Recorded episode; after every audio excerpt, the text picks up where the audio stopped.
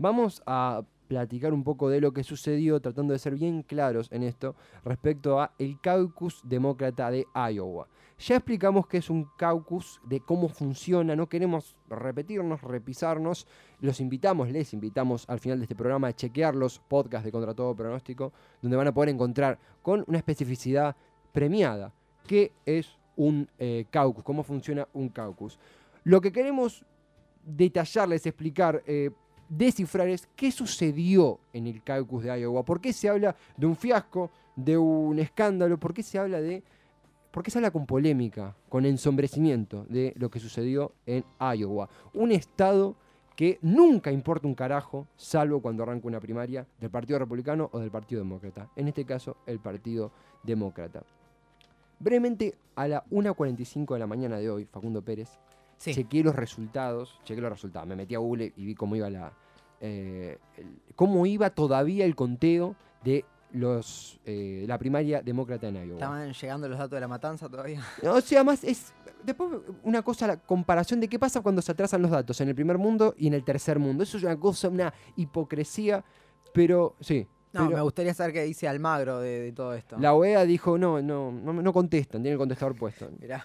Pero lo, lo interesante aquí era que hay que atajarnos diciendo que a veces ni los propios activistas que participan del caucus entienden cómo funciona un caucus. Lo esencial es, hay un empate técnico en el porcentaje de voto popular entre Bernie Sanders y Pete Buttigieg. En realidad que favorece a Pete Buttigieg. ¿Quién carajo es Pete Buttigieg? Que hace cinco minutos no teníamos idea quién era es un alcalde de un pueblo pequeño en Estados Unidos, que es una especie de sensación en el Partido Demócrata, porque pertenece a la comunidad LGTB, él es abiertamente homosexual, es, es combatiente en Afganistán, tiene ese perfil de millennial carismático, es una combinación de varios factores, pero también empieza a virar para lo que es el establishment del Partido Demócrata. Pero yendo paso a paso para no ¿Responde a, a, una manipulación, no sé si una manipulación, pero una estrategia marketinera la imagen de, de este muchacho? Todas. Yo creo que todas tienen su, marketing detrás, su, punto fuerte que es eh, muy eh, eh, fortalecido, dinamizado, fomentado desde las campañas de marketing. Lo importante también es ver de dónde proviene ese marketing. Creo que Pete Buttigieg, uno lee la información superficial y encuentra una persona que parecería ser ciertamente progresista o abierta o poder atender ciertas temáticas de las juventudes actuales con cierto dinamismo por su propia personalidad y biografía pero muchos lo ven como el reemplazante natural de Joe Biden, un moderado, una persona eh, asimilable al establishment del Partido Demócrata, en caso de que Biden se baje o sufra otra derrota que lo dejaría knockout. Eh, brevemente, no importa, o sí, mejor dicho, importa el porcentaje que saquen de voto popular, pero lo esencial es cuántos delegados ganan. Actualmente, Buttigieg gana 11 delegados, Bernie gana 11 delegados, y Elizabeth Warren gana 5 delegados. Biden no gana delegados. ¿Para qué carajo sirven los delegados? ¿Para jugar al quemado? No. Van a la convención nacional y cuantos más delegados tengas, más chance tenés de que ganes la convención nacional y de que seas nombrado el candidato del Partido Demócrata en la convención nacional. ¿Se entiende hasta ahí? ¿Estamos? Sí, sí. Y después ellos quieren dar democracia al mundo. es raro. Es la paja en el ojo ajeno. Sí, sí. Eh, ¿Por qué decimos que hubo un desastre? ¿Por qué decimos no? Porque se dice mediática y políticamente que hubo un fiasco, un desastre en Iowa, porque tardaron 48 horas en comenzar a publicar los resultados de, una, de la primer primaria demócrata en un estado como Iowa. No es un California, no es un Texas, Iowa. A todo esto, sopita para Trump. Trump estaba en la casa con una picada, viendo con un caviar. Gritando gol. Eh, esto fue un, orgasmo político para Trump. Eh, eh, ¿Viste cuando en el fútbol se dice los hiciste mierda, tal? Sí. los hiciste mierda, Trump. Sí. A veces esa frase flotó en el búnker de Biden, me dijeron. 48 em, horas en publicar los resultados. ¿Y acá qué pasa? Cuando los números se desvanecen y cuando ya no queda claro quién sacó más, quién sacó menos y cuantitativamente quién ganó la victoria se disputa en el aire. Entonces aparece Biden, dice, eh, gracias por venir a todos mis, mis, activistas, voy a controlar que, el conteo se desarrolle correctamente. Bernie da un discurso diciendo que le fue muy, muy bien. Elizabeth Warren da un discurso envalentonando a sus activistas. Pete Buttigieg se declara, se autoproclama ganador. fue al mismo colegio que Áñez. Eh, sí, claro, y que varios más de por acá. sí, sí, sí. Hay una moda. Eh, desde Daniel Vila hasta eh, la fecha. Sí, pasando por Guaidó. Por Guaidó. Bueno, aparece Guaidó en esta historia, aunque no lo crees. Aunque sí es creíble que aparezca Guaidó. Em, que lo interesante acá es que cuanto menos expectativa tenían en Iowa, el candidato que menos expectativa tenía, más lo favorece la confusión. ¿Por qué? Bernie Sanders, que tenía las de ganar en Iowa, porque las encuestas lo ponían 3 puntos arriba, 4 puntos arriba, 5 puntos arriba, con 25, 30, algunas más, algunas menos. Eh, esta confusión lo perjudicó. Tenía grandes expectativas y que no puede ser confirmado como ganador, o al menos con números similares a los que esperaba, lo perjudica. A Joe Biden, en cambio, una persona que esperaba un bajo resultado en Iowa, no tan bajo como el que sacó, repetimos, eh, sacó un 15% eh, Biden, Elizabeth Warren 18,3, Pete Buttigieg y Bernie Sanders están en un 25-26, casi empatados. Eh, cuanto más confusión hay, más favorece al candidato que menos expectativas tiene, porque le permite disputar... Los iguala, en la opinión pública medio que los iguala dentro de la confusión. Y además los titulares de noticias y los diarios agarran el discurso ganador, y el discurso ganador sin números puede ser cualquiera. Se entiende que no hay trasfondo. Bueno, en eh, las elecciones, trayéndolo acá, ¿no? Las elecciones legislativas del 2007, que los números tardaron en salir, eh, arrojaron como ganadora finalmente a Cristina Fernández de Kirchner en la provincia de Buenos Aires. En las primarias. Sí. Eh, y le preguntas a cualquiera y, y, cree que ganó Esteban Bullrich esa elección. Se utiliza mucho, al principio se creía, después cuando tardó 48 horas es más, que es más grave que eso, pero se creía que casi se retrasa los números oficiales para que los diarios no puedan poner un claro ganador. Entonces el diario que tiene que salir, el diario de papel, que tiene que salir a las 2 de la mañana y si a las 2 y media todavía no hay un ganador, ponen reñida pelea en Iowa. Empate técnico entre... ¿Se entiende? Que, sí, sí. Eh, bueno, lo primero, era muy interesante ver los periodistas cubriendo la, primaria, como dirían en, en, el canal popular, no, se me fue el nombre, del... María Popular me sale. El de. Eh, eh, sí, Revolución Popular. Revolución Popular. Eh, los periodistas de la CNN, de CBS, pedaleando en el aire. Claro. porque no sabían cómo estirar, que no había resultados. Lo primero que se hace es se descarta un hackeo, se descarta un atentado virtual desde el Partido Demócrata de Iowa. y lo interesante comienza acá, lo que es necesario denunciar y que se hizo voz populi esa madrugada. La empresa encargada de eh, algunas cosas me voy a apoyar leyéndolas porque no quiero saltearme Por nada, favor. pero no, no quiero, no quiero, quiero ser bien claro en esto. La empresa encargada de desarrollar la aplicación, mejor dicho, la aplicación encargada del conteo de las primarias demócratas, la que desarrollaba el contar justamente esos votos y los posteriores cantidades de delegados para cada uno, es Shadow, sombra. Sombra. O sea... Eh, Metafórico. Sí, sí, sí, eh, pornográfico de momento. Eh, Shadow es una, una app desarrollada que si vos buscas en internet la página no te dice quién la hizo, no hay ningún nombre, no hay ningún sustantivo propio. Dice Shadow es una app que te permite ser muy cool en la hora de resultados y bla, bla, bla, bla. sí, somos todos suecos. Pero lo interesante es que es una app desarrollada puntualmente para contar los votos de la primaria demócrata que las personas detrás no aparecen en su perfil público en internet. ¿Qué se denuncia? Rápidamente que esa composición anónima de eh, Shadow tiene detrás a Acronym. ¿Qué es Acronym?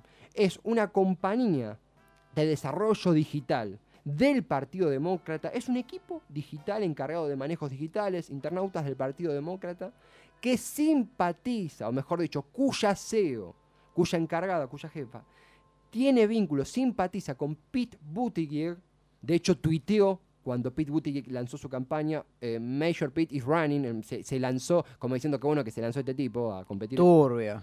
Muy turbio. Esa persona es la que encabeza la compañía, el, grupo digital que desarrolló eh, Shadow. Es como si acá Laurita Alonso sea la dueña de Smartmatic. Claro, o imagínate que un día, no sé, Laurita Alonso esté en la oficina anticorrupción. Claro, algo así. Eso nunca va a pasar. No, sería imposible. Esto obviamente reducido al campo digital. Hasta ahí estamos. Bien.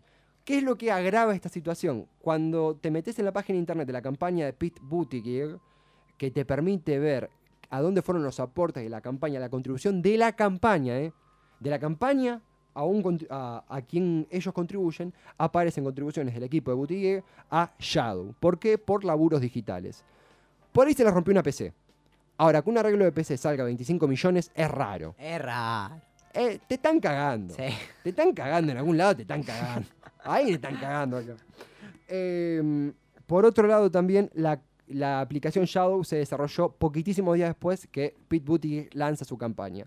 Entonces tenemos que quienes se encargaron de desarrollar la app que, co- que cuenta los votos de la primaria demócrata tienen simpatías, pero más grave aún, vínculos económicos con la campaña de Pete Buttigieg. Eh, esta, este bochorno, ¿llevó alguna acción legal de parte de, por ejemplo, el equipo de Bernie Sanders o alguien más? Acá viene, lo, lo- acá viene esa, esa parte, la respuesta, sería la réplica de, de Sanders. Sí, Eh, sobre todo Sanders, que parece ser el gran perjudicado Claro. al ser un no ganador. No un perdedor, pero un no ganador. Eh, primero, está bueno aclarar que nadie, salvo los sensacionalistas, nadie dijo, Pete Buttigieg arregló la elección porque eh, está al desnudo esto, entonces sería un poco torpe de su parte. Pero que sea el único que se autoproclamó con tanto vigor ganador de la primaria, aun cuando no había resultados, elevó sospechas. Por ende, lo que se denunció fue un conflicto de intereses. No podés tener un candidato fina- financiando la compañía que desarrolla la aplicación que cuenta los votos y más aún la aplicación que cuenta los votos es desarrollada por una compañía que simpatiza con ese candidato. Ah, y encima sumale el fallo tremendo de la aplicación, pero supuestamente había inconsistencias dentro de la misma aplicación. Inconsistente. Después dijeron, es un chequeo de seguridad en pleno desarrollo de- del conteo de votos. es raro. A ver, también un- uno, uno mea culpa, uno a veces es una bolsa de prejuicios y cuando sucedió en Bolivia el, el retraso en el conteo de los votos, decían se, periodistas que uno quizá tiene cierta afinidad, simpatía, que lee, que sigue, decían correctamente que no, algunos votos se retrasan porque en las áreas rurales, al no haber fuerte conectividad con Internet, se entorpece el, dinamismo de la circulación de los votos, los papeles, en fin. Esto pasó en el primer mundo, pasó en Iowa, pasó en un estado muy pequeño, en un caucus donde participa menos gente que en una primaria. Entonces se deja al desnudo también, como decías vos al principio, que a veces eh, los que los faros morales de la democracia del mundo, eh, Sí, claro. en casa, en, no quiero caer en una frase, pero en casa de herrero cuchillo de palo. Sí, sí. Eh, ¿Qué sucedió? Ayer Tom Pérez, Mirá, primo mío. el primo, El Tommy. primo. Pero se llama Tom Pérez, el presidente del Comité Nacional Demócrata. A ellos les encanta poner, en puestos chotos, poner a, a hispano-descendientes. Les latinos, encanta. claro. Ay, somos re progres, ¿no sabes? Sí. Eh, Tom Pérez anunció que la aplicación no funcionaba correctamente y que quedaba vetada del resto de las primarias, caucus, etc. Tom Pérez, el presidente del Comité Nacional Demócrata, algo así como un presidente, del- no presidente del partido porque no ese es el cargo, pero uno de los popes del Partido Demócrata. Gravísimo que se den cuenta de esto en en- después sí, del sí. fiasco. Eh, insistimos, eh, la No, primaria... y aparte, perdón, eh, pero mancha de, de cara a las elecciones generales al Partido Demócrata como, como un partido ineficiente. Además, ¿sabés qué pasa? Cuando tenés enfrente a Trump, un tipo que a veces uno dice, eh, Trump postea memes, un tipo que tiene un mane- un tipo no, un tipo que tiene un equipo, que maneja la más media, el circuito de internet y el bullying político, Sí. el, el bra- el- el ser un bravucón político con mucha, eh, de forma magistral a veces, no, no, es una- no estoy alabando, pero es una realidad, tener estas fallas que no suceden ni en el conteo de la sociedad, soy de Herley, lo digo con amor, ni en la una sociedad de fomento de Herley pasa esto. O nos pasa, sí, nos puede pasar, nos puede pasar, pero lo, eh, lo entendemos. Sí, sí. Que pasa en un caucus demócrata es, eh, es carne de cañón para Trump. Eh, lo interesante también es analizar para empezar a concluir cómo, quedaron, cómo quedó el ambiente. Porque el ambiente tuvo dos caras. Primero él, primero justamente jugando un poco, el primerear el, el speech ganador. Entonces es, mira, los resultados no están. Imagínate esta conversación puertas adentro en cada campaña. sí. Los resultados no están. Está en el aire quien ganó. Te has- si te fue muy bien, si sentís que te fue muy bien, si los números que tenemos nosotros dan que te fue bien, ya primería el discurso ganador.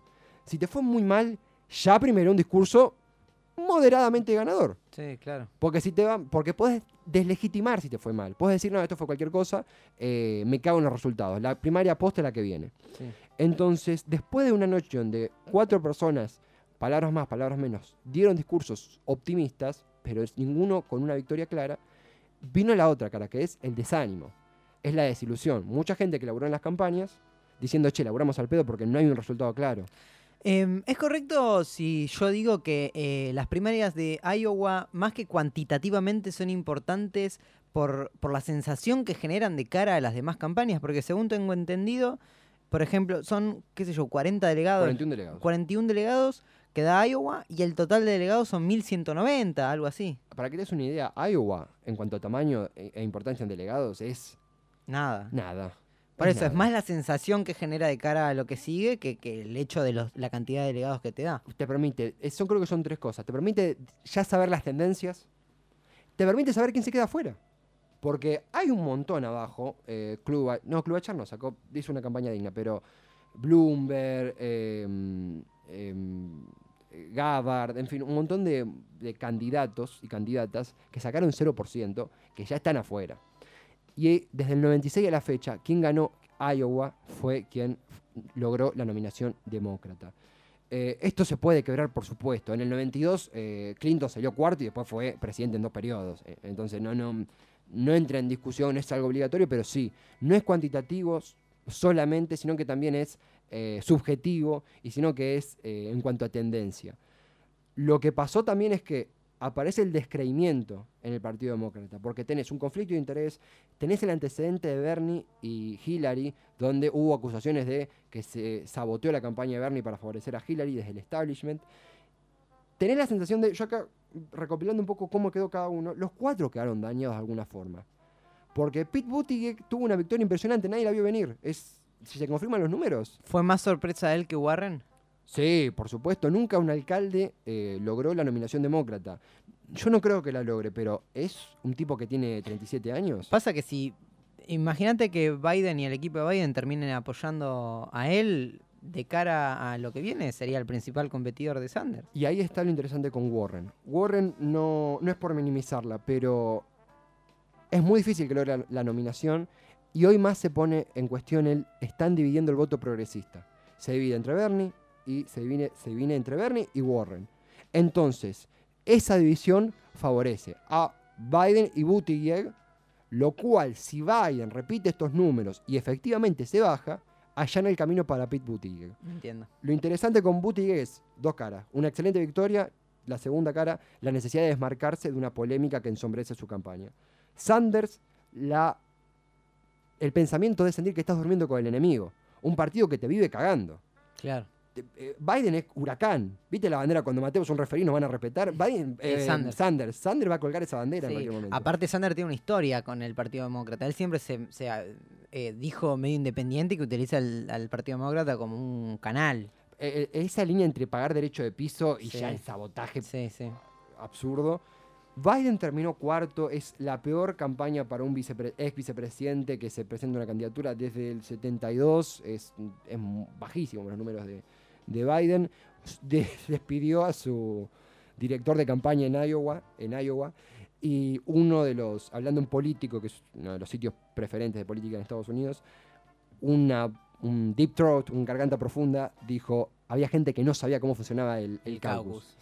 Cosa que para un ex vicepresidente, si alguien que tiene poder es Biden, perder con Pete Buttigieg Sí, claro. es un insulto. Biden es, m- me da, digámosle, Freiden, eh, mierden. Bueno, pero Biden es, eh, es el gran derrotado de esta elección. Y brevemente, para concluir, eh, hay que hablar del lado Trump de la historia. Trump metió tres días, Trump está en, en su bariloche. Claro. Trump está en cerebro cantando la isla del sol. eh, porque viene la, la primaria en Iowa que fue un fiasco.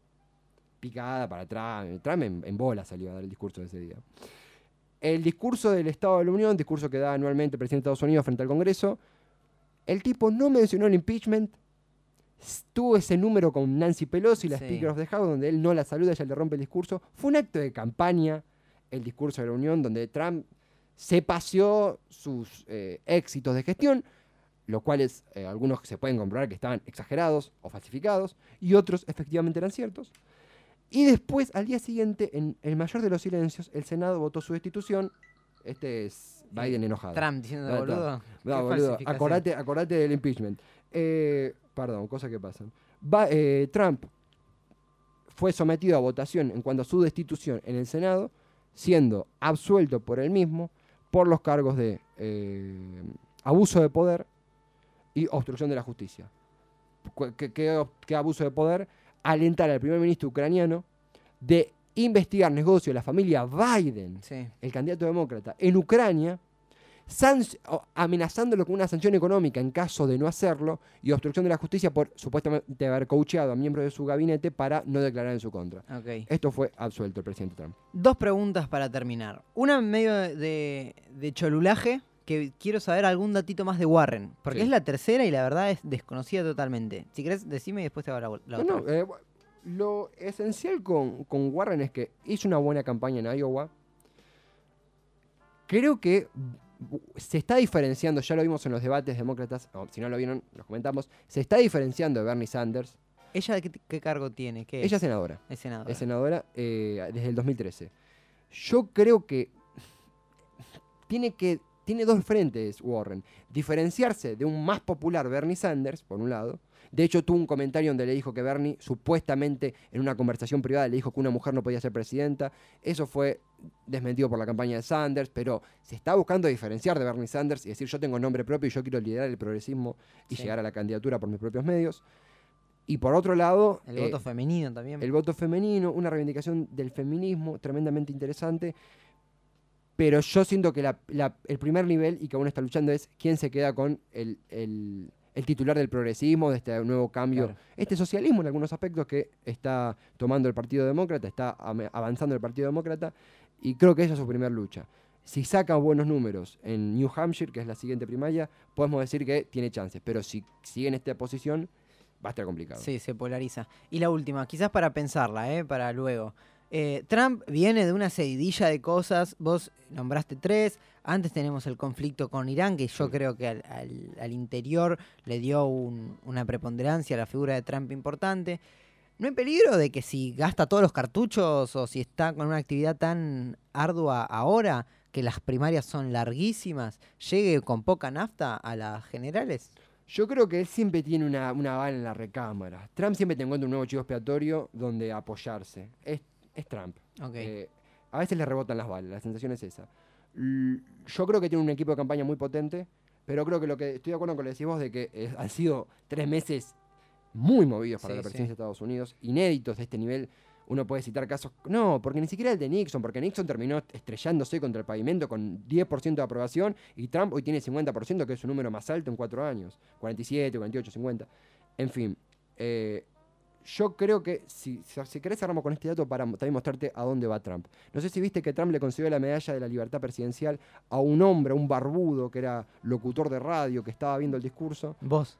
Además, no, no, todavía no, todavía no. Estamos ahí en tratativa. No, pero este es, es un poquito más radical.